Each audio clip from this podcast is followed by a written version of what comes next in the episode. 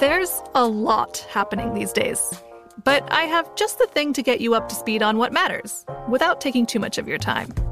The Seven from the Washington Post is a podcast that gives you the seven most important and interesting stories, and we always try to save room for something fun. You get it all in about seven minutes or less.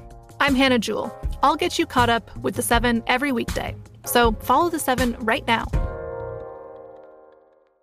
The Kakadu Plum is an Australian native superfood containing one hundred times more vitamin C than oranges. So why have you never heard of it? P R. No one's drinking a Kakadu smoothie? I'm J B Smoove, and that was a full episode of my new podcast, Straightforward, inspired by guaranteed straightforward pricing from A T and T Fiber. Get what you want without the complicated. A T and T Fiber, live like a gigillionaire. Available wherever you get your podcast. Limited availability in select areas. Visit AT&T.com slash hypergig for details.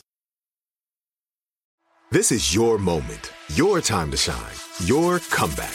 You're ready for the next step in your career, and you want an education employers respect. So you're not just going back to school. You're coming back with Purdue Global. Backed by Purdue University, one of the nation's most respected public universities, Purdue Global is built for people who bring their life experience into the online classroom. Purdue Global, Purdue's online university for working adults. Start your comeback today at purdue global dot e d u. I'm Katya Adler, host of The Global Story. Over the last twenty-five years, I've covered conflicts in the Middle East, political and economic crises in Europe, drug cartels in Mexico. Now I'm covering the stories behind the news all over the world in conversation with those who break it. Join me Monday to Friday to find out what's happening, why, and what it all means. Follow The Global Story from the B B C wherever you listen to podcasts. The Therapy for Black Girls podcast is your space to explore mental health, personal development, and all of the small decisions we can make to become the best possible versions of ourselves. I'm your host, Doctor Joy Harden Bradford, a licensed psychologist in Atlanta, Georgia, and I can't wait for you to join the conversation every Wednesday. Listen to the Therapy for Black Girls podcast on the iHeartRadio app, Apple Podcasts, or wherever you get your podcasts. Take good care, and we'll see you there. Check, check, check. Check, chicken, chop, chow, chowder. Chorizo. Chive. Chastity. Mm. Oh. We got a grumble at chastity. Mm. From Queen of the Libertines over Charity. Here. Charity. Charity. Chivalry. Bit different. Chivalry. Chivalry. Chivalry. Chives. I said chives. Oh, you said chives. Chide. Chide. You chided me for saying chives when you already said chives. You child. Wow. Choose your chives cheerfully. Chair. Chair. Uh, and that was today's episode about the romance between the letter C and the letter H. Truly, H do be um, stepping out, though. H do be stepping out. H H, H has a thing going on with S, S and, and T. G. G sometimes. Oh, my God. Even goodness. Though H is a little quiet about that one. Yeah. Usually. I mean, I've seen H out with O. I guess G is usually the quiet one. Uh, like cough. How about that? This? How about when P and H go out together? Oh, my God. And nobody even knows it's either of them. Right? Some people might even think it is G. Some people are like, oh, yeah, right? It's like, like phase and cough. It's hey, the same sound. Hey, did you guys see F last night at the party? No. F? F wasn't here. I saw G. And I saw H standing nearby G. You saw H near G? I saw H and G together? Yeah, anybody, uh, anybody seen P around here lately? Oh, you. What a, what a world. This letterland. Uh, we'll spend some more time there. I know, right?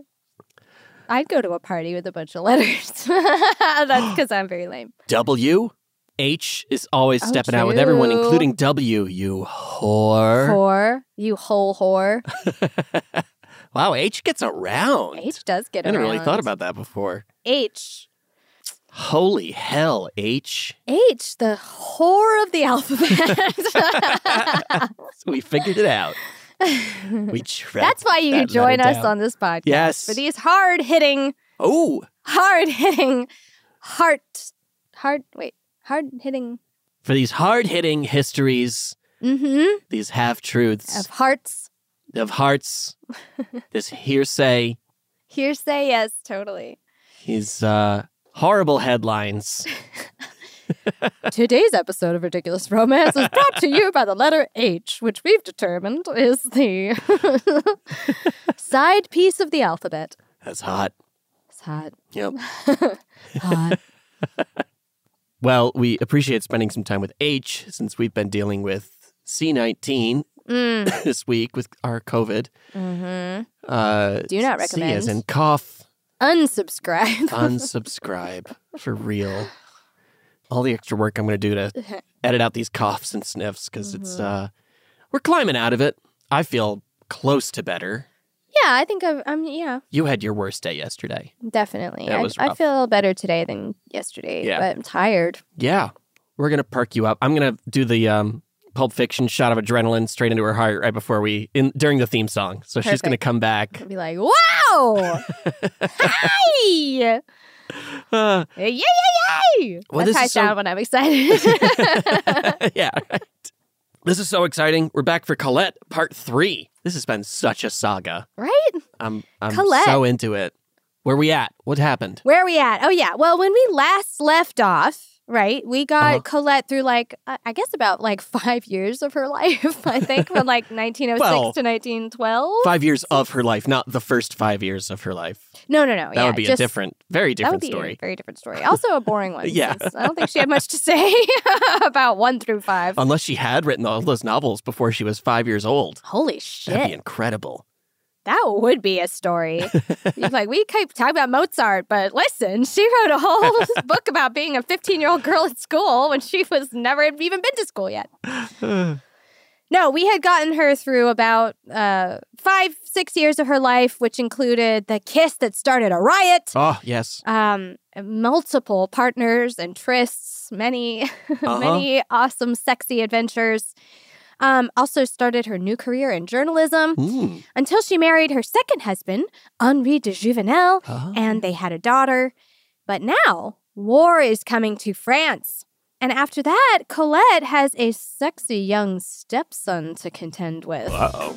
So, yeah, let's hear about wartime journalism and lavender languages and sexual initiation and so much more. Uh, yeah, I'm in. Let's go. All right. Hey there, friends, come listen well. Eli and Diana got some stories to tell. There's no matchmaking or romantic tips. It's just about ridiculous relationships. A lover might be any type of person at all, an abstract concept or a concrete wall. But if there's a story worth a second glance, we'll put it in our show, Ridiculous Romance. A production of iHeartRadio.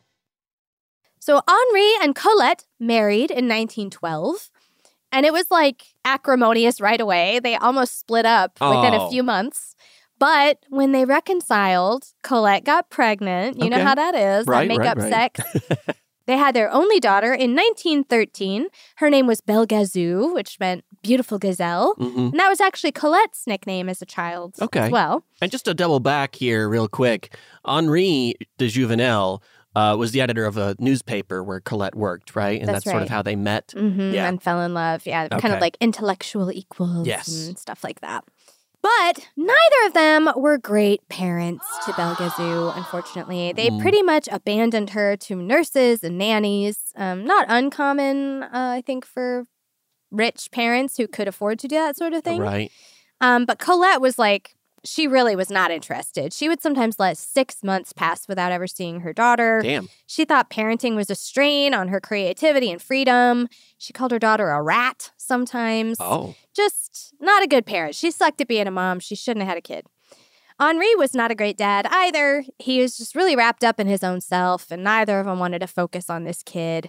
But they all lived together in Rozven, that house in Brittany, France, that Missy had gifted to Colette when they broke up. Oh, okay. Um, you know, so she still had that house. Um, I can't say I've ever gotten a breakup gift, let alone an entire house in Brittany, France. How many marquises have you dated? Not few, but not many. Okay. We'll, we'll say that.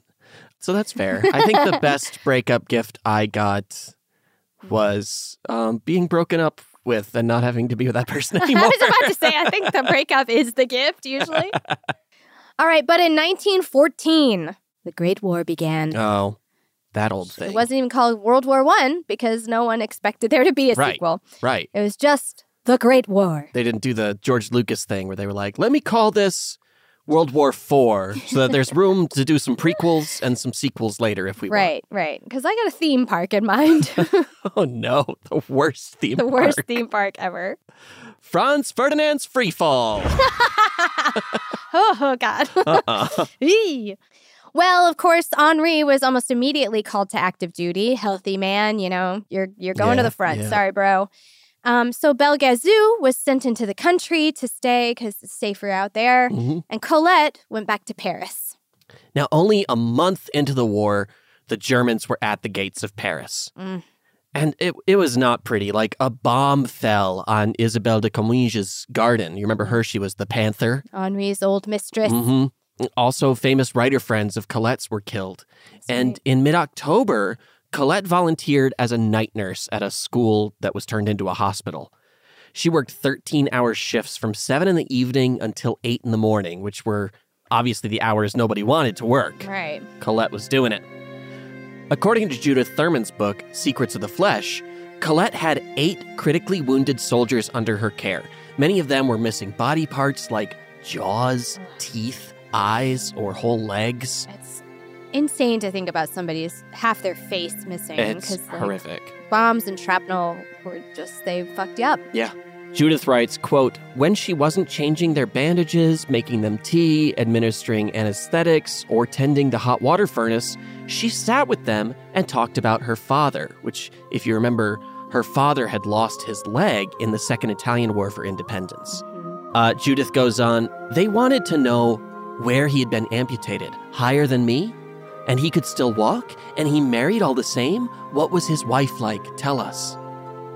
They just wanted to know that there was still a life ahead of them, yeah. even if they had their leg amputated. Because that was, it's, that's terrifying. How upsetting. I mean, again, you know, and some people are missing half their face. Like, right.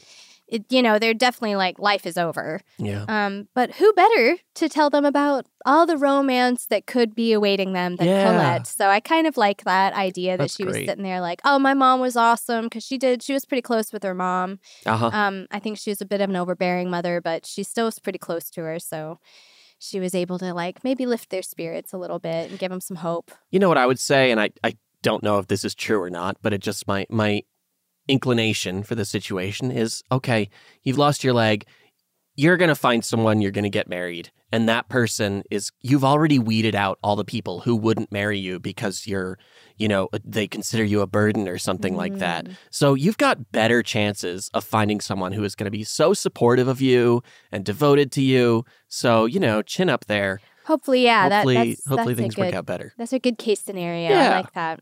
Yeah. Well, after a week of this grueling schedule, Colette was transferred to the day shift. So it got a little simpler, you know, okay. well, less, less, less this graveyard shift mm-hmm. action. But after two months, she was missing her husband so badly that she decided to travel in secret to join him on the front lines in Verdun. Wow.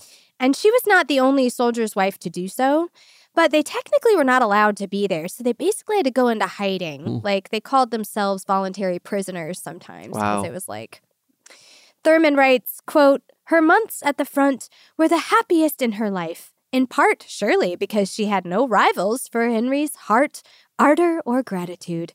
She kept her shutters closed during the day, exercised, wrote, painted, scrubbed floors, and steadied chests, the ultimate proof of love that she could give to her husband. Aw.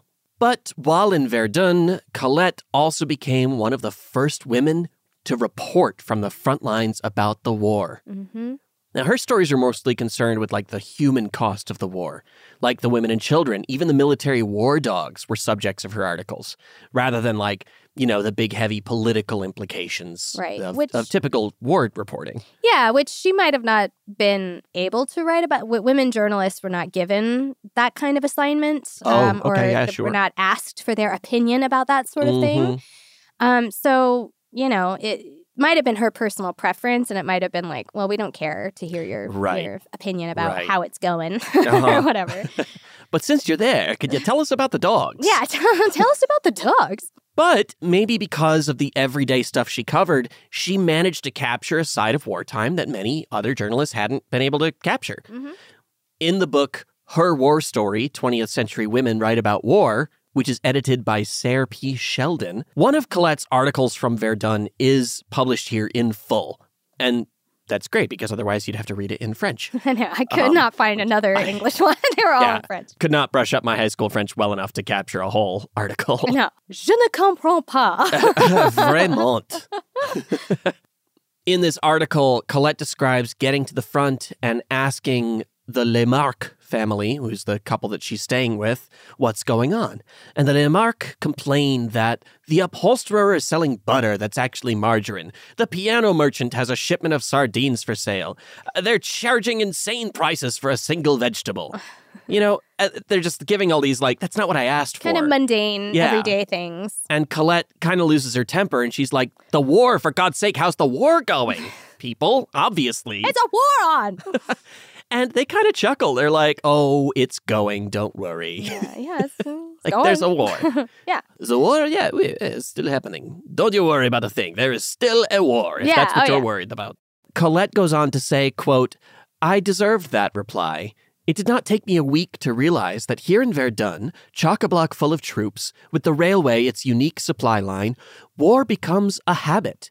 The inseparable cataclysm of life, as natural as thunder and rainstorms. But the danger, the real danger, is that one may soon not be able to eat. Mm. You know, the piano merchant.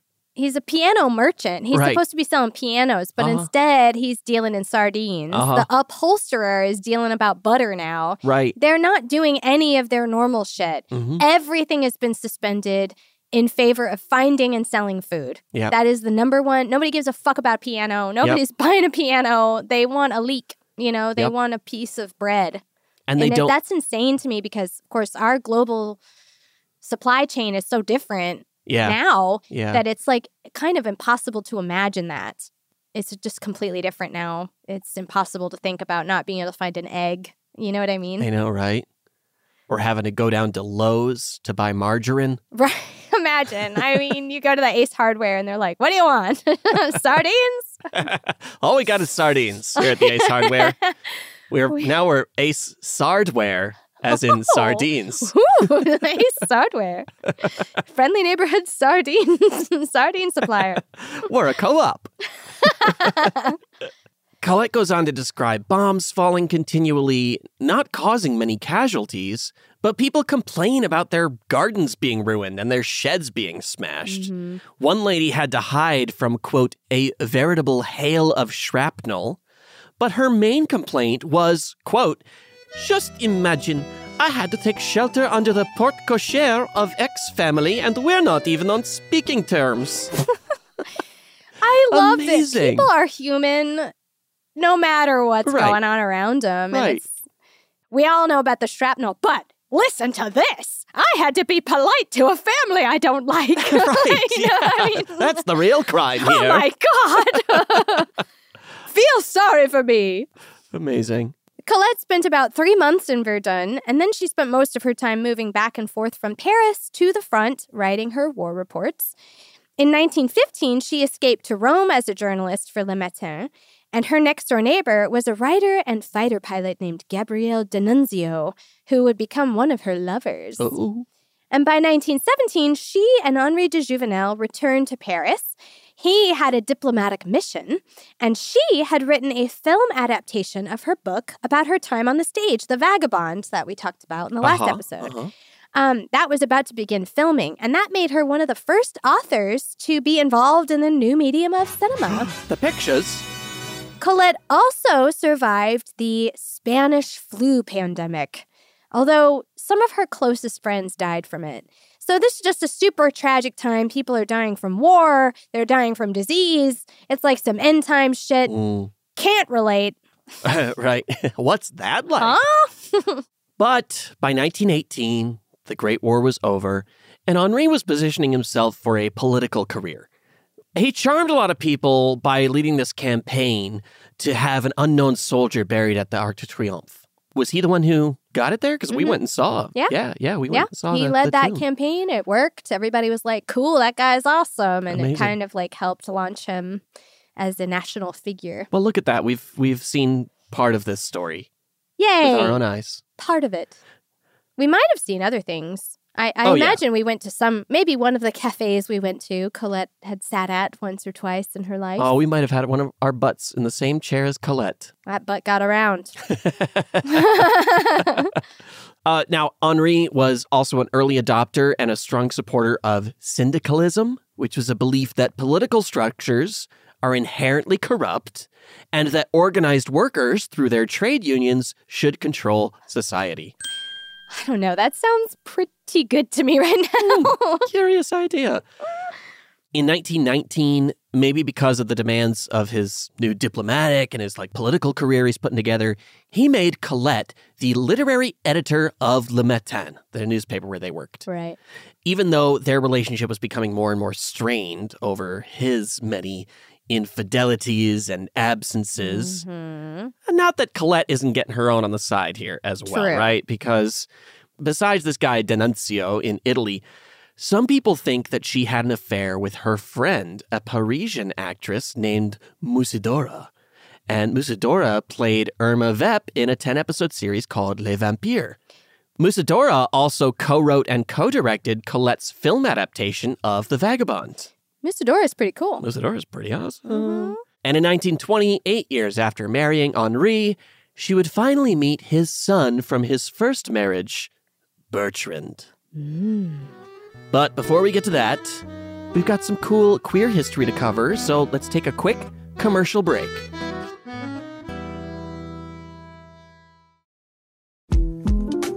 The twenty twenty-four presidential campaign features two candidates who are very well known to Americans. And yet, there's complexity at every turn. Criminal trials for one of those candidates. Young voters who are angry. The Campaign Moment podcast from the Washington Post gives you what matters. I'm Aaron Blake, and I'm covering my tenth election cycle. My colleagues and I have insights that you won't find anywhere else. So follow the Campaign Moment right now, wherever you're listening. Hey, my name's Jay Shetty, and I'm the host of On Purpose. I just had a great conversation with Michael B. Jordan, and you can listen to it right now. Michael is known for his performances in both film and television. His breakout role was in Fruitvale Station, playing Oscar Grant, which earned him widespread praise and numerous award nominations. His portrayal of Killmonger in Marvel's Black Panther, one of my favorites, further solidified his status as one of Hollywood's leading actors, earning him widespread acclaim for his complex and compelling performance. In our conversation, Michael really opens up. You're going to love listening to it, and I can't wait for you to check it out. The closest to getting what you want is always the hardest. It's always the feeling when you're getting ready to, you know, people give up right before they get what they've always wanted to get. People quit. Listen to On Purpose with Jay Shetty on the iHeartRadio app, Apple Podcast, or wherever you get your podcasts. Bring a little optimism into your life with The Bright Side, a new kind of daily podcast from Hello Sunshine, hosted by me, Danielle Robay, and me, Simone Boyce. Every weekday, we're bringing you conversations about culture, the latest trends, inspiration, and so much more. Thank you for taking the light, and you're going to shine it all over the world, and it makes me really happy. I never imagined that I would get the chance to carry this honor and help be a part of this legacy. Listen to The Bright Side on America's number one podcast network, iHeart. Open your free iHeart app and search The Bright Side. I'm Katya Adler, host of The Global Story. Over the last twenty-five years, I've covered conflicts in the Middle East, political and economic crises in Europe, drug cartels in Mexico. Now I'm covering the stories behind the news all over the world in conversation with those who break it. Join me Monday to Friday to find out what's happening, why, and what it all means. Follow The Global Story from the B B C wherever you listen to podcasts.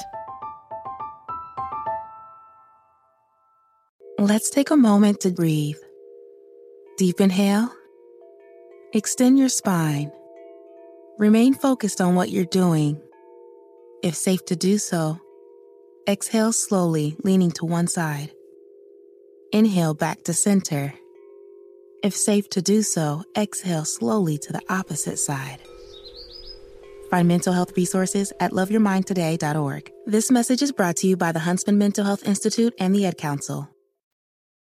So welcome back to the show, everyone. And in this whole series about Colette, we have just been absolutely dying to talk about why Paris was such a haven for lesbians mm-hmm. and all like these fascinating ways that L G B T Q people have found to communicate with one another in secrecy. So we saw this information from across the bar and we really loved its vibes. So let's take a quick fling with history to learn about lavender languages and gay Paris. Yes. So even before the end of World War One, as we've learned in our two previous Colette episodes, being a lesbian in Paris wasn't that big of a deal. Okay. That's because the French Revolution decriminalized homosexuality in seventeen ninety-one. Wow. Provided people were discreet. Okay. Oh, okay. That old, that old song and dance. Yeah. And after that, the queer scene flourished, especially in the Belle Époque era of the late nineteenth and early twentieth centuries. So, like, we talked about Natalie Clifford Barney, the queen of the lesbians, who ran a weekly salon from nineteen oh nine until nineteen seventy-two. This is a weekly salon. She's throwing parties Damn. every week for, like, decades. sixty years. Amazing. They were attended by famous lesbians like Gertrude Stein and her partner Alice Toklas. the culture trip dot com says, quote, "There's not a famous modernist or lesbian, let alone a lesbian modernist, who lived in Paris at that time who did not pass through her doors." Wow. Gertrude Stein and Alice Toklas also hosted salons where they launched the careers of painters like Matisse and Picasso. Culture Trip goes on to say, quote, "It was the visibility and vivacity with which sapphic desire could be fulfilled in Paris, albeit relative to your position in the pecking order, that made it, as far as lesbians were concerned, the queer capital of Europe, even more so than Berlin. Ooh. Women who had the money and freedom to travel came from the U K, the U S A, and across Europe to attend salons such as Barney's and drink and dance in the city's lesbian bars." So, you know, again, check check the privilege. If you had money, you know, if you had a title like we talked about with Missy, it was a bit easier for you to be out and proud than it was for just a regular old poor chambermaid or something. Right, right. Well, and how often has that been true where, I mean, you know, if you have the means, mm-hmm. you uh, you are offered a bit more freedoms yeah. than... Uh, than... Different rules apply. Yeah, mm-hmm. yeah. Your, your cute things become little cute quirks and eccentricities instead of criminal behavior. Right. Well, and different rules apply and different opportunities are afforded to you. Like you yeah. can actually go to these salons and stuff like that. Right. Exactly. Freedom to travel, definitely uh-huh. a huge part of that. Um, and after the casualties of World War One, of course, there were so few healthy young men left in Paris that this only got more pronounced in the twenties and thirties. Oh. So it was already a big scene. And then after all these men were killed, um, there were fewer men, more lesbians. One of these bars was called Le Monocle. Mm-hmm. And it was in the Montmartre neighborhood of Paris. And women would show up wearing full tuxedos, monocles, and men's shoes. Mm-hmm. Obviously. Great pictures, by the way. Oh, I'll bet. Oh, man. Classy. Everybody oh, yeah. out there looking like Diane Keaton. I know, right? Um, I always wanted like a really well-cut tuxedo. I yeah. think it would be such a cool, like it's just a hot look. Yeah. No, you'd look great in a tuxedo. Oh, thanks. Now, of course, who ruined all this? The Nazis. Boo. Boo to the Nazis. They came in, screwed a lot of this up. But later, in nineteen sixty-six, Yves Saint Laurent brought the legacy of Le Monocle to high fashion, where he unveiled his women's tuxedo, Le Smoking, on a Paris runway. Because it's smoking hot. Smoking hot. As culture trip dot com notes, quote, "It was at once a radical statement of female empowerment amid the decade's sexual revolution and a nod, with all the world watching, to the free-living, free-loving lesbians who first donned the look." And it's so, I mean, definitely look this up and we'll try to share some pictures. But it's really cool to see all these women gathered together. And some of them are femmed out. They're wearing beautiful dresses. But most yeah. of them are wearing this full tuxedo, monocle look. And they have their hair slicked back right. and everything. And it's just really cool to, like, see them chilling and looking so awesome. Yeah. And apparently, a lot of them would wear full-length blankets down the street, oh, like, wow. to, like, smuggle themselves yeah. in, kind of. And they would, like, throw them throw off. Throw the blanket off. Ta-da! Awesome. Ta-da! You thought I looked like shit, but actually I look amazing. That's some like, uh, what's his name in the Hunger Games? Or like if you could show up in something that's all rags yes. and then you like do a spin and mm-hmm. it bursts into flames and then it's this hot tuxedo. I wish. I would wear that. I mean, but in most of the gay world, even in the roaring twenties, visibility was just a chance to get beaten up, blackmailed, jailed, or killed. Mm. Because, of course, it's still illegal in most places. Yeah. Um, and so there were a variety of codes that were used to kind of communicate within the queer community who you were. Yeah. And, like, if you knew the code, you were a safe person to talk to. And if you didn't, great. Now I know you're not safe. Like, mm-hmm. that was the point of that. Mm-hmm. Um, lavender was the color most associated with homosexuality. So these codes and slang are called lavender languages. Okay. And sometimes the codes were in the language of flowers.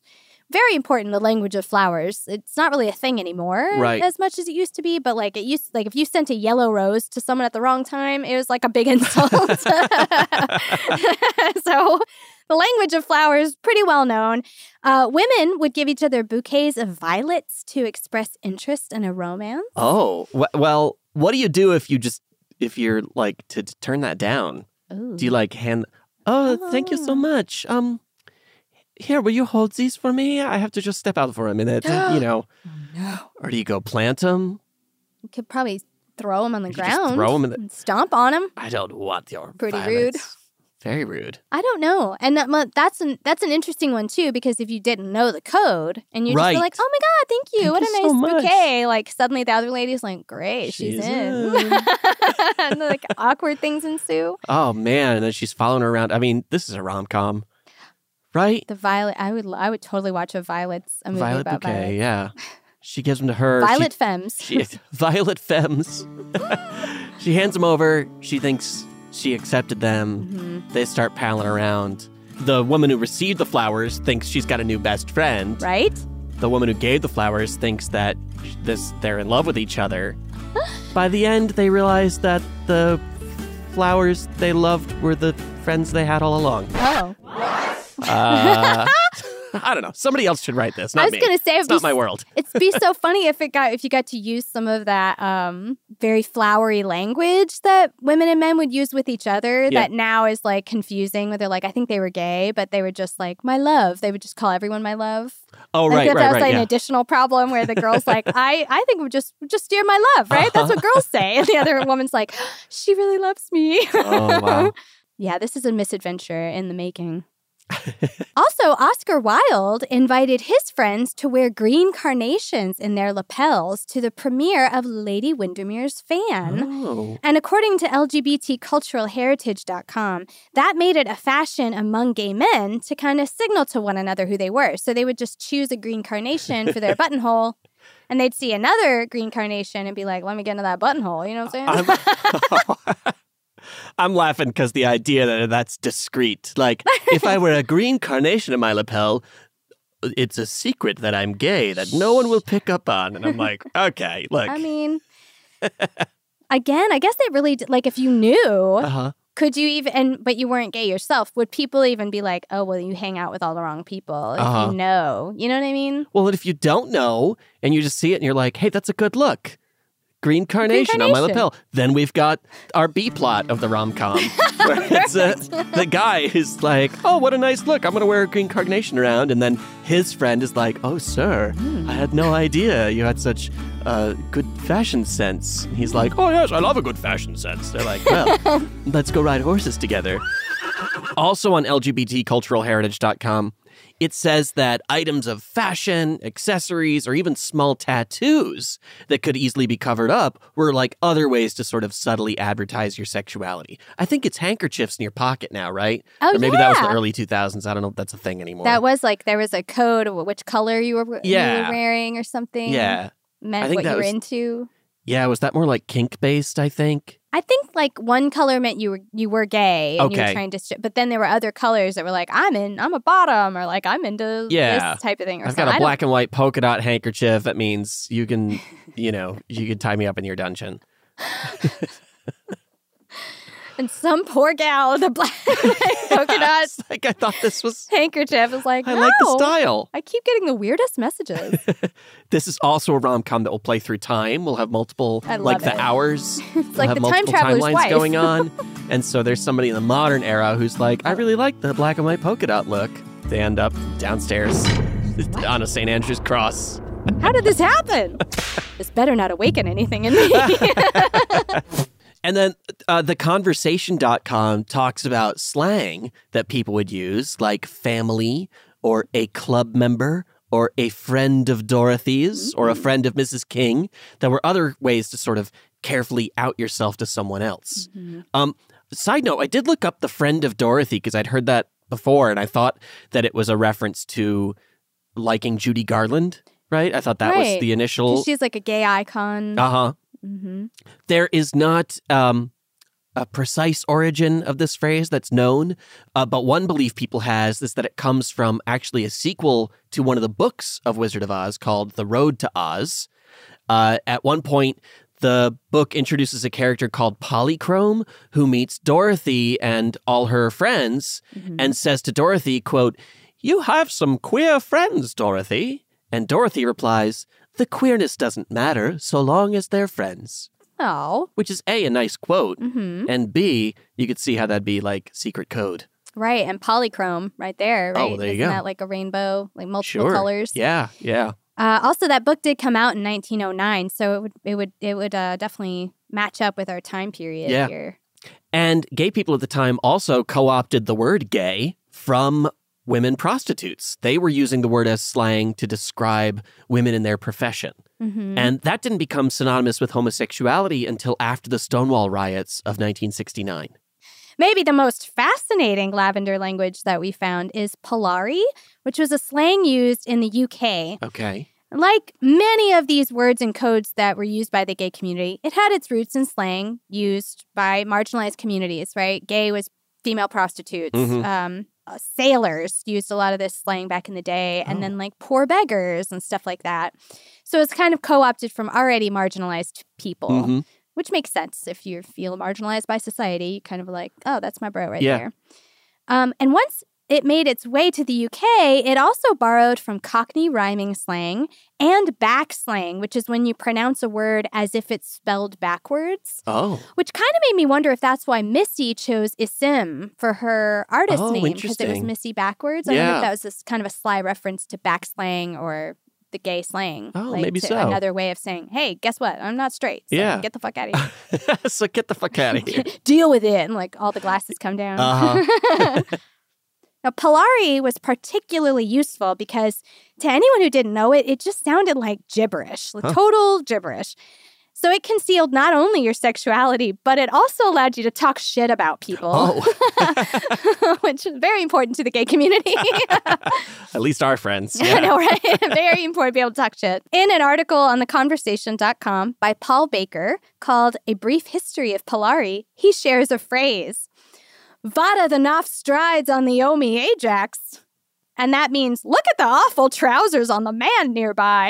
What? Is that what they were saying about me? They were co- they were talking about the, your Knopf strides. Every time I walk by a group of people, I hear, Vada the Knopf strides on the Omi Ajax.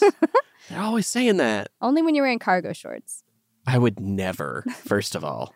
Well, I would you occasionally, would but only like for to. work. When it was, like, useful. Also, isn't it, like... It's been a long time. Right. I don't own any anymore. Thank right. you very much. Just want to get that on the record, on the air. I'd like I don't to clear the smears against my name. Any pairs of cargo shorts or pants. There's no cargo happening here. The slander out there about cargo shorts is incorrect. But when I was working on set, right, and I needed a lot of pockets, mm-hmm. they were very useful. It's true. They have their purposes. Uh huh. I also love it because you kind of can't say it without having a Cockney like. Vada the Knopf strays on the Omi Ajax. Like, you really want to have an accent to say right, it. Right, right. I love it. Now, he goes on to say, quote, inserting a Polari word such as bona, which means good, or palone, which means woman, into a sentence could act as a coded way of identifying other people who might be gay. The language itself, full of camp, irony, innuendo, and sarcasm, also helped its speakers to form a resilient worldview in the face of arrest, blackmail, and physical violence. Mm-hmm. Now, they'd also give themselves names like Scotch Flo or Diamond Lil. Like drag names. What? What's yours? What would yours be? Diane DeRougy. Diane DeRougy. Yeah, Diane DeRougy. What's my... Yeah, what would be your, your cool Polari um, name? I don't know. Mister Mister? Mister Mister's pretty good. I'd go with like... Um, I feel like you'd be sweet something because oh, you're I'd sweet, be sweet boy, something? So you'd be like sweet something, like sweet. Oh, I'd be like, I don't know if I like, I don't know if I want to be sweetie. Sweet Caroline. Sweet Caroline, I'll go with it. Oh, one of my least favorite songs.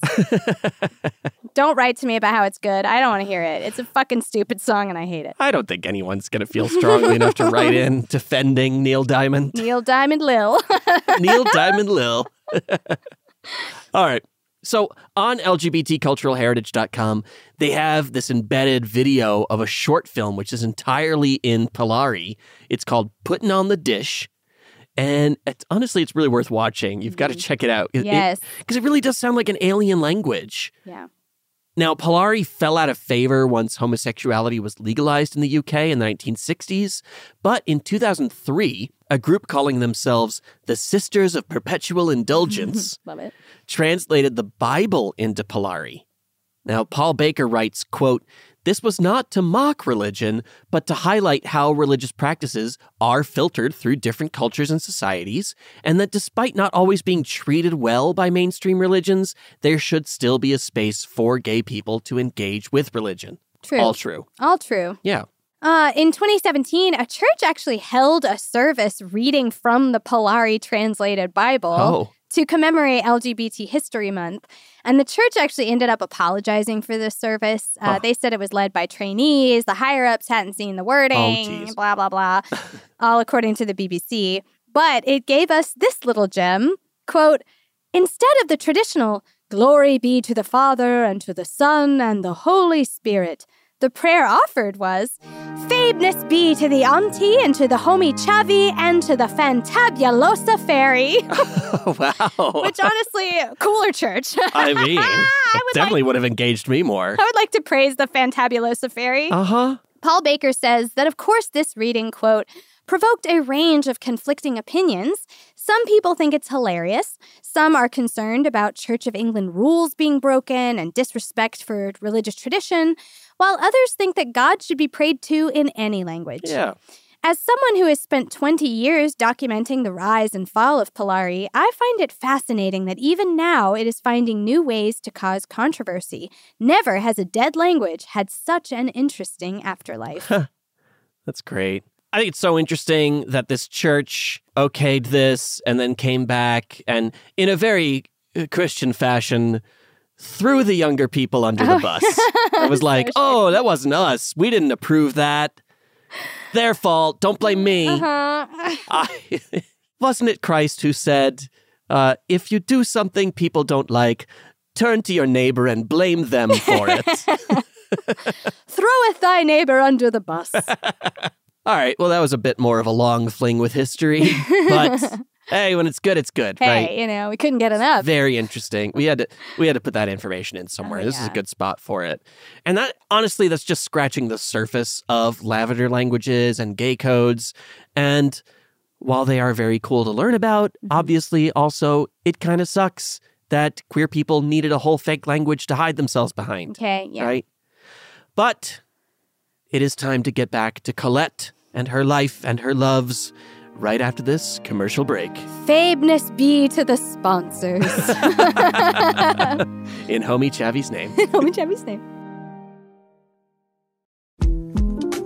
The twenty twenty-four presidential campaign features two candidates who are very well known to Americans. And yet, there's complexity at every turn. Criminal trials for one of those candidates. Young voters who are angry. The Campaign Moment podcast from The Washington Post gives you what matters. I'm Aaron Blake, and I'm covering my tenth election cycle. My colleagues and I have insights that you won't find anywhere else. So follow The Campaign Moment right now, wherever you're listening. Hey, my name's Jay Shetty, and I'm the host of On Purpose. I just had a great conversation with Michael B. Jordan, and you can listen to it right now. Michael is known for his performances in both film and television. His breakout role was in Fruitvale Station, playing Oscar Grant, which earned him widespread praise and numerous award nominations. His portrayal of Killmonger in Marvel's Black Panther, one of my favorites, further solidified his status as one of Hollywood's leading actors, earning him widespread acclaim for his complex and compelling performance. In our conversation, Michael really opens up. You're going to love listening to it, and I can't wait for you to check it out. The closest to getting what you want is always the hardest. It's always the feeling when you're getting ready to, you know, people give up right before they get what they've always wanted to get. People quit. Listen to On Purpose with Jay Shetty on the iHeartRadio app, Apple Podcast, or wherever you get your podcasts. Bring a little optimism into your life with The Bright Side, a new kind of daily podcast from Hello Sunshine, hosted by me, Danielle Robay, and me, Simone Boyce. Every weekday, we're bringing you conversations about culture, the latest trends, inspiration, and so much more. Thank you for taking the light, and you're going to shine it all over the world, and it makes me really happy. I never imagined that I would get the chance to carry this honor and help be a part of this legacy. Listen to The Bright Side on America's number one podcast network, iHeart. Open your free iHeart app and search The Bright Side. From B B C Radio four, Britain's biggest paranormal podcast is going on a road trip. I thought in that moment, oh my God, we've summoned something from this board. This is Uncanny U S A. He says, somebody's in the house, and I screamed. Listen to Uncanny U S A wherever you get your B B C podcasts, if you dare.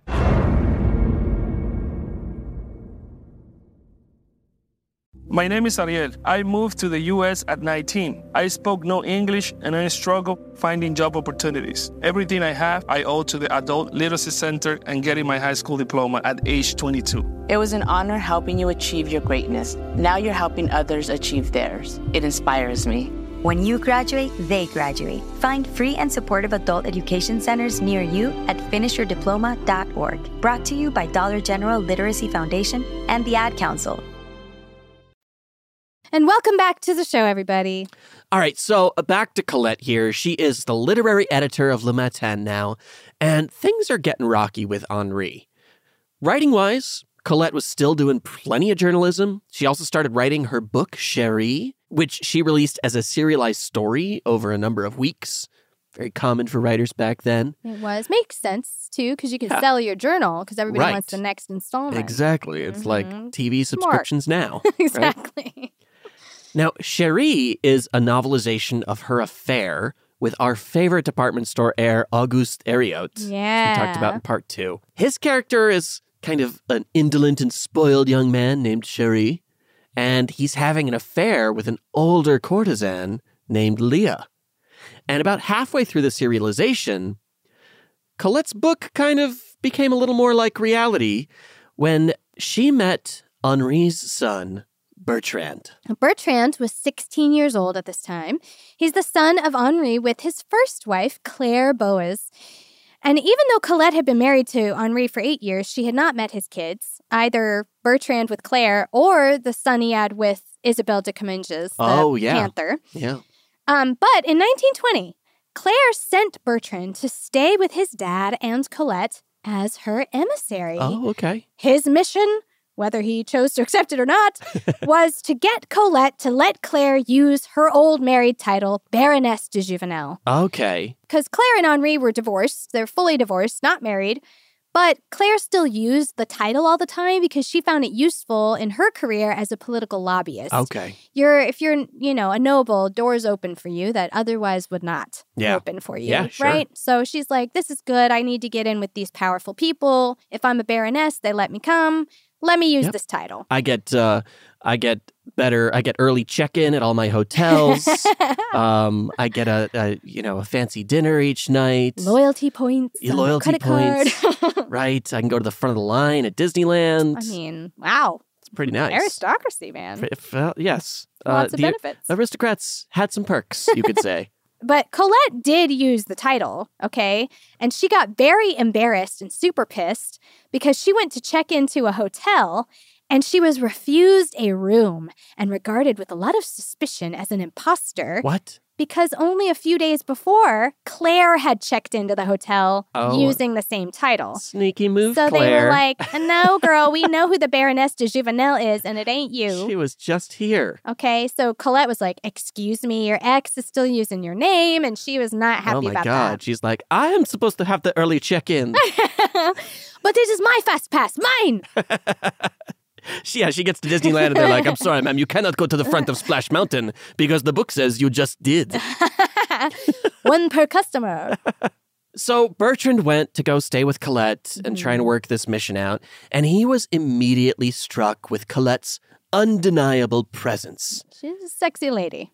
And she liked Bertrand right away, too. Mm. So much so that she decided she should finally meet Claire.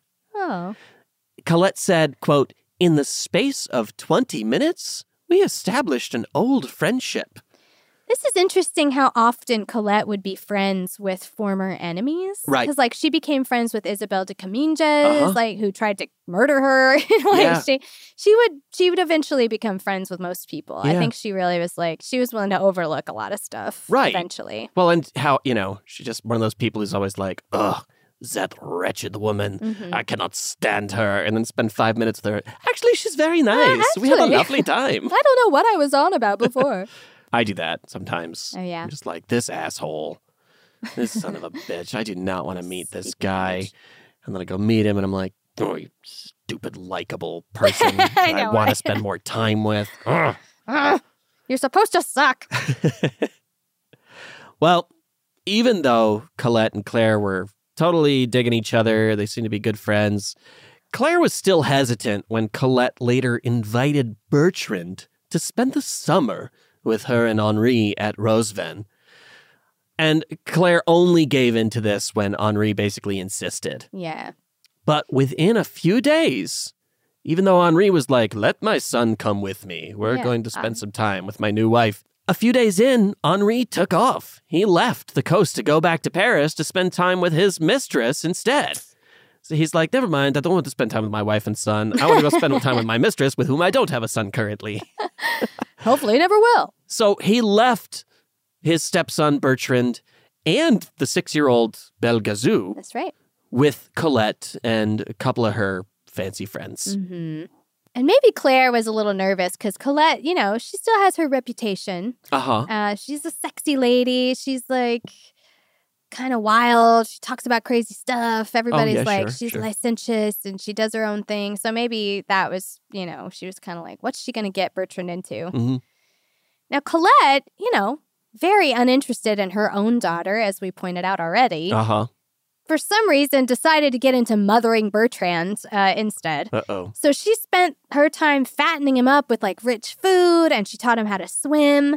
She took him shopping. She talked with him about literature and art, and wow. she gave him books to read, including Chéri, her book about a young man's affair with a much older woman. Oh, my goodness. She even inscribed the book to my cherished Bertrand with the Chéri part of cherished, like, capitalized. What? So, like, he... She's like, wink, the message wink. Is... She's staying. She's like, Bertrand, I have to make you big and strong so that you can carry all these hints that I'm dropping on you. They are very heavy, Hello. If you have not noticed. Wow. Well, finally one night she was done with hinting, I guess, and she told him, it's time for you to become a man. And she asked him which of the three women who were staying at Rozven, her or one of her two friends, he preferred to initiate him into the pleasures and mysteries of sex. Wow. He's like, I guess not my stepmom, and picked one of the other two? He did. He wow. picked one of the friends. Uh, they went off together, but it didn't go well. Uh, don't know what happened. He doesn't get into a lot of detail. He just says that he emerged from her room miserable and unsatisfied. Oh. But when he came out the room, what did he see but Colette, his stepmother, waiting on the landing?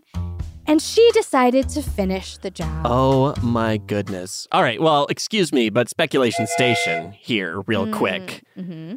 Colette told her two friends, if he picks you, do a bad job.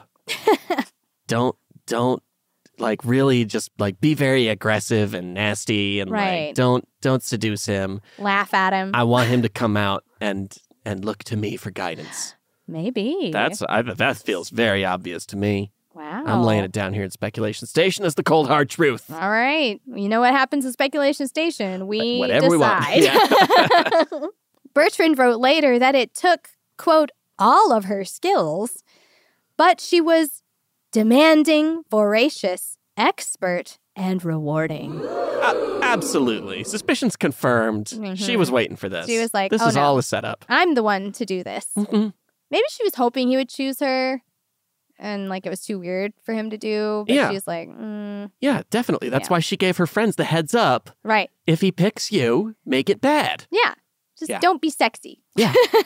yeah.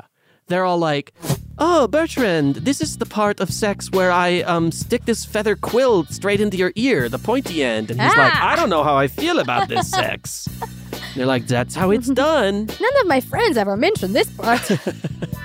This is the part where I just flick you in the forehead ten times in a row. This ow, is no ow, fun. Ow.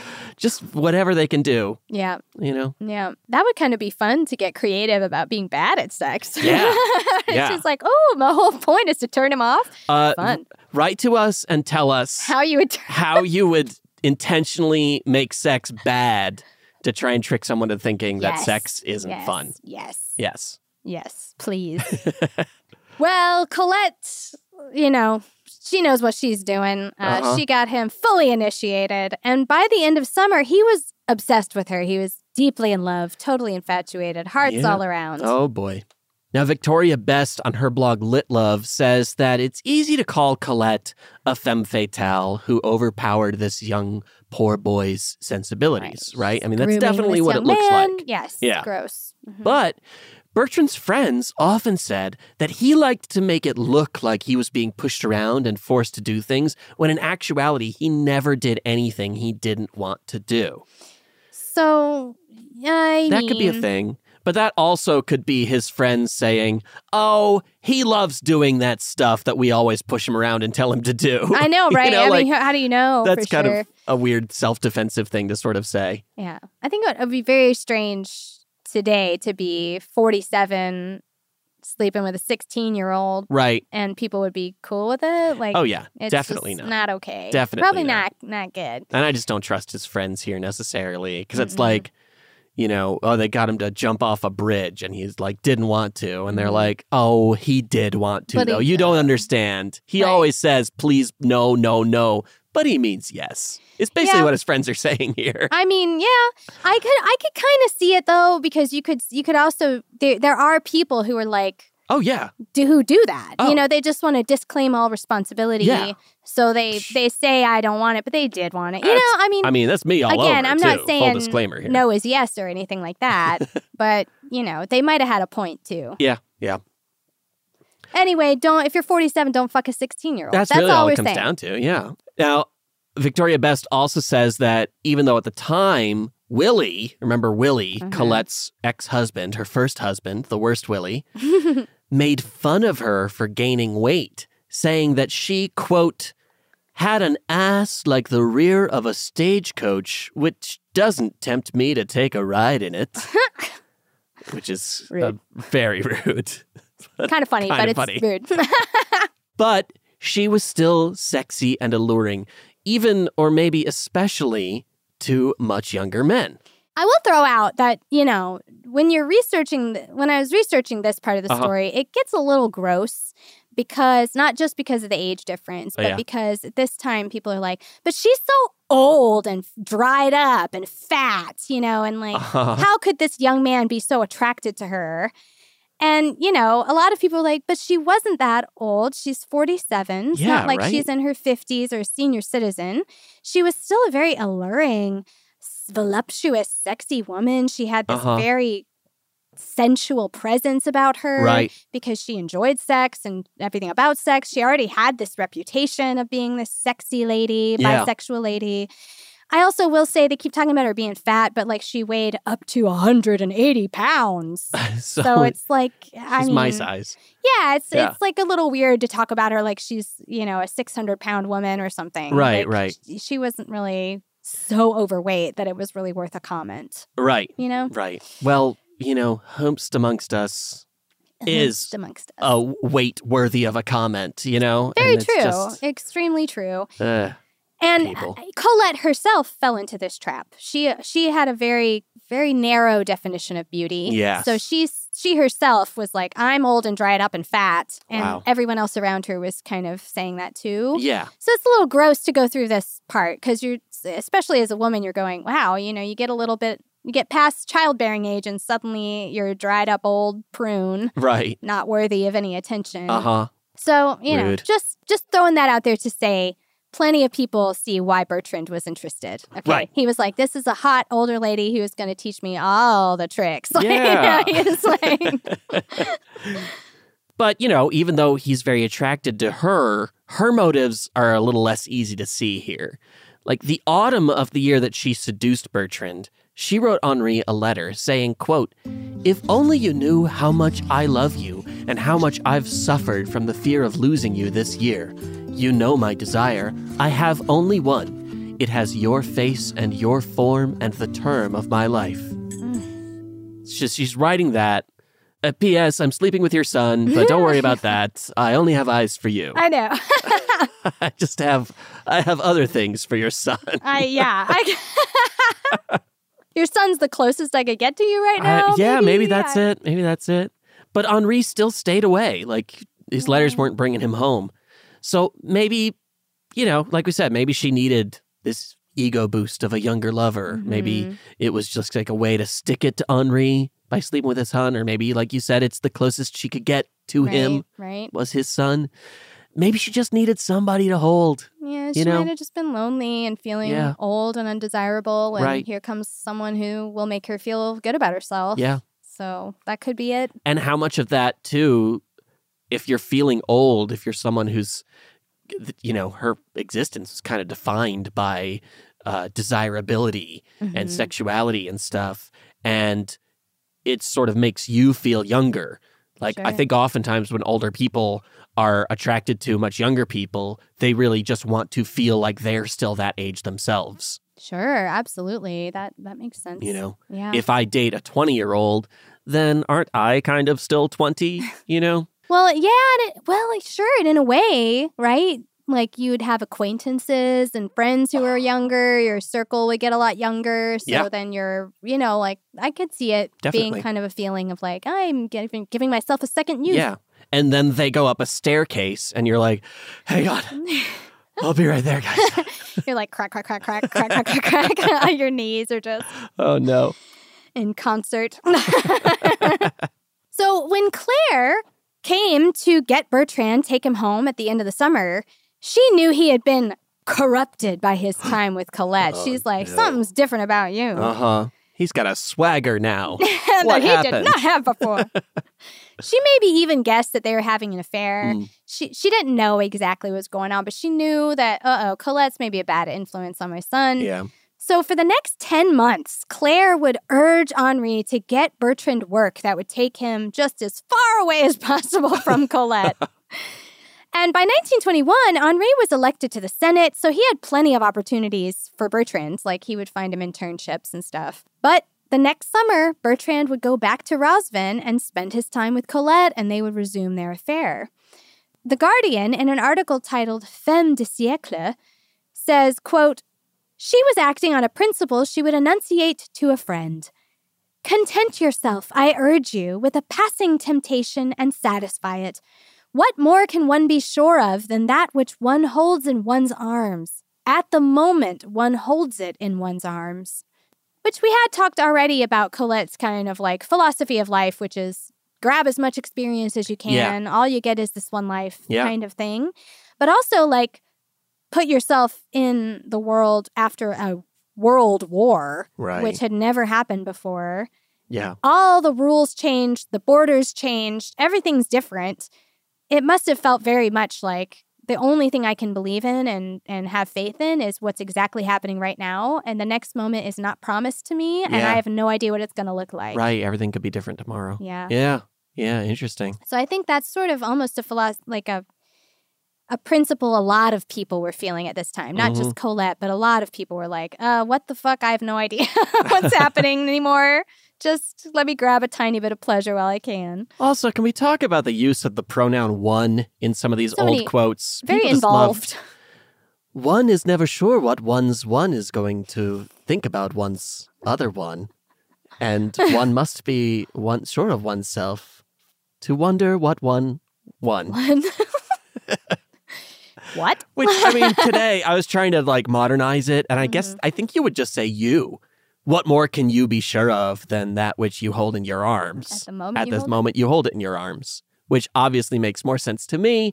But I guess if you're Colette, that would sound like, well, I'm not talking to you. Right. I'm saying one. Trying to make it more general. But like it does, you go back and you're like, some of these sentences are so involved and they're yes. incredibly difficult to like get through because right? it's almost like newspaper talk where you're trying to be like, a bullet flew out of a gun held by a guy uh-huh. who might have been in the army. Like, like you're trying so hard not to libel somebody that like, you now you're not making any sense. Thanks for the A P English language homework. I know, right? Let me diagram this sentence fucking, real quick.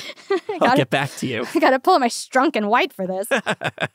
So after all this, Bertrand started to see Colette more openly, going out with her anytime he was in Paris, and even taking a two-week trip to Algeria with her. Mm. Their relationship was still a secret, and Colette tried harder than ever to kind of stop her own signs of aging.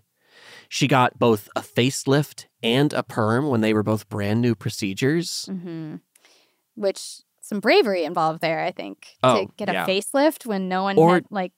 Bravery or desperation. Or desperation. Yeah. Or keen marketing and and and uh, gullibility. Mm-hmm. Or just like how fashion worked. Yeah. You know, if something new, if some new fad came out, it was really important to be one of the first yeah. to have it, yeah. to try it, or do it. There you go. So that might have been enough. I'll also say um, a lot of people talk about Chéri a lot because... Some people think that it's about Bertrand, uh-huh. um, but of course she had already started writing it before she ever met Bertrand, right. so it's not really about him. But Leah, Leah, the courtesan in the story, she's like older and she's very, um, she's able to take it. Like she's kind of like, I, I understand that I'm older, it's fine, oh, okay. I can face my aging. There's even a whole passage about her looking in the mirror and seeing her wrinkles and...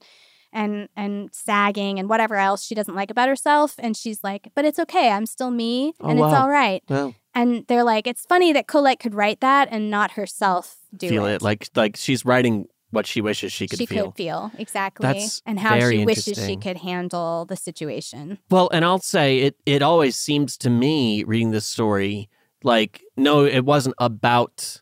Bertrand because she hadn't met him yet when she wrote the story, but it was a fantasy that she wanted to live. Mm-hmm. She wanted to be Leah and be comfortable with herself aging, yeah. and she wanted to meet a young man who would fall in love with her. So when she met Bertrand, it was more about him fulfilling this fantasy in a way, than it was, yeah. you know, so it almost seems like she was kind of looking for the opportunity. Maybe. And yeah, maybe so. He even said that. Bertrand yeah. said she wanted to live what she had written. Yeah. Now, the only thing that I take con- exception to is that she w- had already lived it with Aug- Auguste. That's who she was writing right. the story about. Right. So she had, I, I don't know that she, maybe she just wanted to do it again. Yeah. That's fine. But yeah. but yeah, I think mainly the main thing is Colette had a really hard time not feeling desirable right. as a woman right. and sexy. And as she got older, that got more and more difficult for her. Yeah. She actually also had to undergo a bunch of dental surgery, and she complained, quote, why can't one simply have all one's teeth pulled and replace them with green jade? Which, uh, that's quite a grill. I you know? just, first of all, I just feel that because I need a lot of dental work. Yeah. And I'm like, yeah, fucking just take them. Just rip them out and give me something else. They're just full of holes. Just take them away. um, but green jade is such a strange choice because green is like the color of rot. Oh, well, yeah, but for teeth, it's more like black, right? I guess, although, remember when we did the episode about uh, Murasaki Shikibu yeah. uh, and the Tale of Genshi? We right. talked about how their beauty standards at that time were to charcoal in your teeth. Oh, yeah, and that's make right. them look black. Yeah. So maybe green jade was like a real beautiful color at that time yeah. or something. And it was like, just give me that grill. She just wanted to flash that. She'd have a full gems. gold and diamond grill if she was alive today. Uh-huh. But in nineteen twenty-three, Henri revealed that he had secured Bertrand a job in Prague. And Colette didn't want him to move so far away from her. And in the argument that ensued, the truth about their relationship came out. In one source, it says that Colette begged on her knees for Henri to stay with her. But as Victoria Best writes, quote, despite being in the middle of a heavy affair with a woman to whom he had already promised marriage, Henri acted like the injured party and wanted a divorce. Classic. So he's off sleeping with somebody else and had said, hey, I'll marry you. Mm-hmm. And then he's like, what? Colette, you're sleeping with my son? Oh, this breaks my heart. Now I think I might leave you. And you're like, come on. All right. Come on. Now, I, I have questions about that because um, maybe because she did have other affairs. So, like, did he not know about those affairs? Or was he like, my son's just going too far? Which yeah. I could kind of relate to that. Yeah. Like, I could yeah. get oh, that. Oh, for sure. He's for like, sure. I didn't care about D'Annunzio. I didn't give a fuck about that actress, but my son is off limits, That's girl. Kinda, yeah. You are too old to be fucking with him. Right. Also, like, it's weird to be sleeping with the same person as my son. This is, he's like, I ain't, I ain't uh, Indiana Jones. Oh, no. I don't want to be sleeping with the same oh, guy no. as my kid.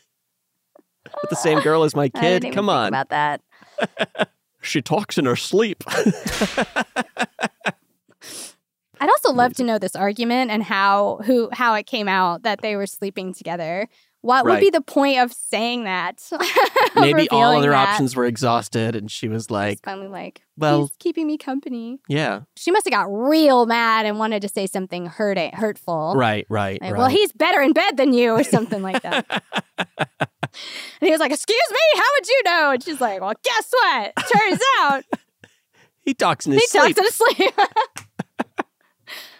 But even after helping cause a rift between his father and his stepmother, which did make him uncomfortable, Bertrand decided to move in with Colette. So he was doubling down on this relationship. Ooh.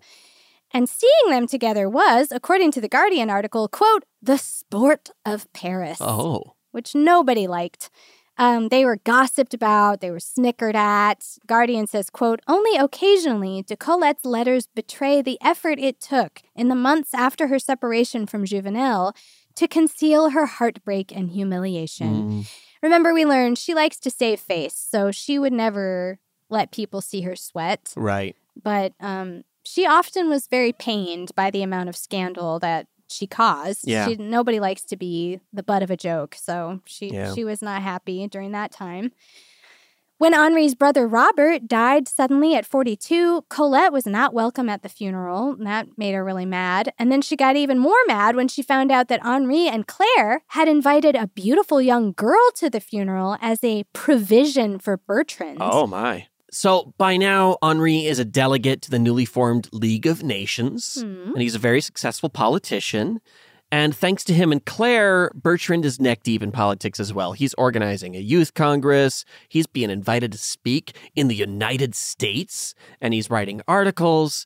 His parents knew that they could use all this as leverage to get Bertrand away from Colette for good. So they introduced him to young heiress, and they set a wedding date for December. On the day of their engagement dinner, Bertrand went to see Colette, and he told her he didn't want to marry this girl.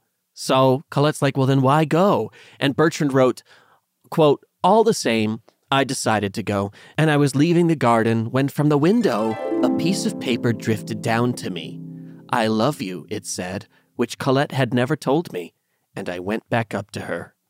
Hmm. That's pretty dark. That's manipulative. I mean, that yeah, when someone's leaving and you're like, but I love you. Mm-hmm. That you never said it before, yeah. which was also a manipulation probably. Right. Come on now. Right. That's not cool. Uh-uh. Now, Claire persisted, though, even though he broke off this one engagement. She's like, I'm not done with you. Uh-huh. So she sent Bertrand to Cannes for his health, quote unquote, for his health. It was right. really just to get him away from Colette. Uh-huh. And she had a new young woman all lined up for Bertrand to marry.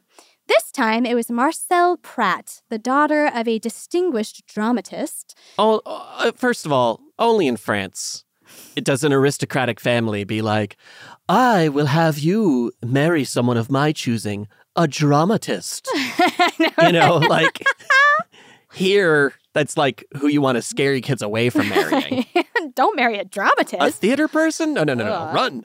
Run. Run, far away. Don't you want to marry a lawyer? Now, Claire made all the travel arrangements. So when Bertrand showed up at his hotel in Cannes, who was in the room next door but Marcel? Whoops. So she and Bertrand got engaged. Second time's a charm. Yeah, right? Nope, not if Colette had any say over it. Oh, boy. She also showed up at the hotel with a group of friends, and she asked Bertrand to have dinner with her. Oh, damn. Which he did do. Of course he did. Of course he did. Um, he did not bring a date, but Colette did. It was Maurice Goudeket, a man who was seventeen years younger than her. Oh. So maybe she was trying to make Bertrand jealous. Uh-huh. Like, I can find another one to replace you anytime. Uh-huh. And at the end of the night, Colette asked Bertrand to join her in her room at the hotel. And there she's like, are you ready to move back in with me? Let's do this for real. You know, they had this real profound conversation about their future. Mm-hmm. He said he was, quote, ready to spend my life with her. But by the morning, they both agreed it was impossible. Okay, you know, okay. Light of day, Phew. It was like, you're forty-seven and I'm sixteen. I guess at this point he's like twenty, but still, yeah. it, also, you know. Everyone in our lives is actively trying to make sure we don't end up together. Right. Maybe there's a good reason for that. Okay, and at some point, Bertrand, I'm sure, is thinking of a, like a family life for himself, and that's not, he's not going to have that with Colette. Uh-huh. He can't have children with her. He can't, you know, like, right, right. It's just not reasonable, so come on. Plus, They've if we did have a kid it. together, he'd be, my son would be my own stepbrother. Oh, true. It does get a little involved, doesn't it? Uh-oh. So anyway, they ended up parting ways for good at this point. The Guardian article goes on to say, quote, Bertrand never received the letter Colette wrote him that Marcel Pratt intercepted and destroyed. Though not before she'd memorized the contents. Oh. When she admitted the theft years later, she could still recite Colette's parting words. One would love to know them. Uh, one sure would. Marcel destroyed history, okay? All I, I want to know Colette's parting words. They must have been pretty amazing for Marcel to think, memorize them like that. Oh, do you think Marcel ever wrote them down somewhere? It sounds like a something Carmen Sandiego would steal. Like the hidden message from Marcel that she wrote down. Right? Oh, man. I also love this idea of Marcel, like, Uh, constantly with her ear, like her eye out her hotel door, like waiting for a message. To, she's right. like, that's from Colette. Give me, me that. Give, give me that. And she's like reading it, like crying, weeping about oh, this deep, no. beautiful, poetic words that Colette wrote about Bertrand. And then she like sets it on fire. Wow. I will never forget those words. I must destroy what I think is so beautiful. Now, Bertrand, as Joel Van Valen writes on Whistling Shade, went on to write political philosophy, and he also interviewed Hitler in the nineteen thirties. Mm-hmm. Side note, he was criticized for being too friendly with him. I guess softball questions for Hitler aren't too fondly looked upon. And Bertrand is now most famous for his quote, "A society of sheep must in time beget a government of wolves." And Colette, as Victoria Best writes, quote, had faithfully followed in the footsteps of her heroine, Leah, in that she had taken a young innocent boy and made him into a pampered, cosseted man. And now he had left her for marriage and a bright career, while she was alone and alienated from Henri and his family, with only the prospect of old age ahead of her. The end of this turbulent period in her life left Colette suffering more acutely than she had ever done before. The question was, what would she do now? And that is the question for us as well, isn't it? That's right. But we're going to save that for part four of our Colette series. Yes. I think the final part. Yeah. Fourth and final part of our Colette series. Until new information comes to light. Until we finally find that letter from okay. Marcel. Marcel! She's got it hidden somewhere. We're going to have to scour France. I mean, seriously, though, you can't... A letter... to your boyfriend uh-huh. from his old, much older lover and stepmother uh-huh. that you memorized and kept memorized for years. It must have been such an amazing piece of writing. Uh. And I am furious with her for getting rid of it. It's out there somewhere. We're going to f- pull a full, like, Uncharted Nathan Drake hunt for this letter. On the back of the U S Constitution or something. She wrote it. Ah, give me a piece of paper to write this down. What was this? Oh, oh. The U S Constitution. Yeah, you can have that back. No one cares about that. Oh, wow. Also interesting about uh, Bertrand being so friendly with Hitler is that his mother, Claire, was a Jewish woman. Um, so he oh, himself okay. is part Jewish. Yeah. Now, of course, early in the thirties, you know, Hitler and his Nazi party had done very little, and they were just a political party right. at that time. So maybe he was friendly, quote unquote, and they thought it was, like, in retrospect, thought it was too friendly. But at the time, it was a very normal way to talk to that guy. Maybe, I, yeah. It's, I don't know, but... Hard uh, to say. I want to know more about Maurice Goudeket, mm. this poor kid who just got brought in as a as a patsy on this date. Like, what's know? his life like? Like, he's just, you know, walking down the street one day and this hot older woman grabs him and is like, "You're my date tonight." He's like, "Oh, okay, okay. sure."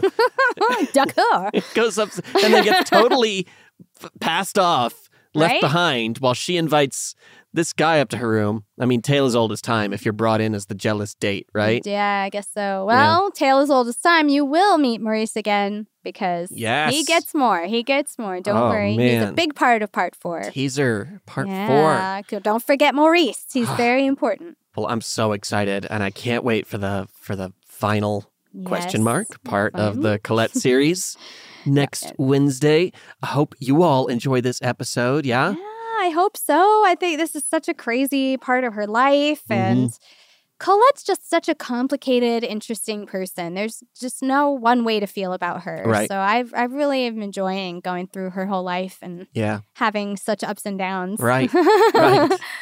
Fascinating. Well, yeah. please let us know what you thouicYou can email us, mm-hmm. ridic romance at gmail dot com. Right, or we're on Twitter and Instagram. I'm at Dynamite Boom. And I'm at Oh Great, It's Eli. And the show is at Ridic Romance. So let us know your thoughts. Let us know how you would make sex uncomfortable for someone who's never had it before, that you want to prove to them that it's not fun. And uh, while you're at it, drop us a review on Apple Podcasts. Yeah! And we'll see y'all at the next episode. Love you. Bye. Bye-bye. So long, friends. It's time to go. Thanks for listening to our show. Tell your friends, neighbors, uncles, and aunts to listen to our show, Ridiculous Romance.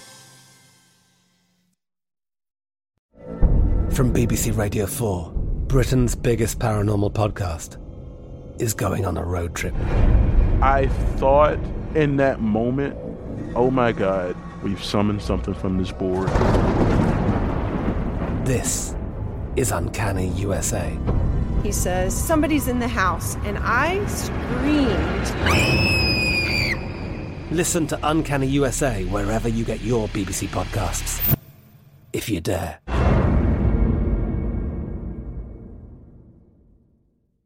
The Therapy for Black Girls podcast is your space to explore mental health, personal development, and all the small decisions we can make to become the best possible versions of ourselves. I'm your host, Doctor Joy Harden Bradford, a licensed psychologist in Atlanta, Georgia, and I can't wait for you to join the conversation every Wednesday. Listen to the Therapy for Black Girls podcast on the iHeartRadio app, Apple Podcasts, or wherever you get your podcasts. Take good care, and we'll see you there. Hey, I'm Jay Shetty, and I'm the host of the On Purpose podcast, and I had the opportunity to talk to one of Hollywood's major icons, Michael B. Jordan. In our conversation, Michael shares the highs, the lows, and everything in between, offering a genuine glimpse into his world. The closest to getting what you want is always the hardest. People give up right before they get what they've always wanted to get. Listen to On Purpose with Jay Shetty on the iHeartRadio app, Apple Podcasts, or wherever you get your podcasts. Bring a little optimism into your life with The Bright Side, a new kind of daily podcast from Hello Sunshine, hosted by me, Danielle Robay, and me, Simone Boyce. Every weekday, we're bringing you conversations about culture, the latest trends, inspiration, and so much more. I am so excited about this podcast, The Bright Side. You guys are giving people a chance to shine a light on their lives, shine a light on a little advice that they want to share. Listen to The Bright Side on America's number one podcast network, iHeart. Open your free iHeart app and search The Bright Side. M T V's official Challenge podcast is back for another season. And so are we. I'm Tori Deal. And I'm Anissa Ferreira. The wait is over, guys. All Stars four is finally here. And this season takes it to a whole new level. Old school legends, modern power players, and ex-lovers are all competing in Cape Town, South Africa for the prize of three hundred thousand dollars. And we're going to be right here along with you fans, covering every episode on the podcast. Listen to M T V's official Challenge podcast on the iHeartRadio app, Apple Podcasts, or wherever you get your podcasts.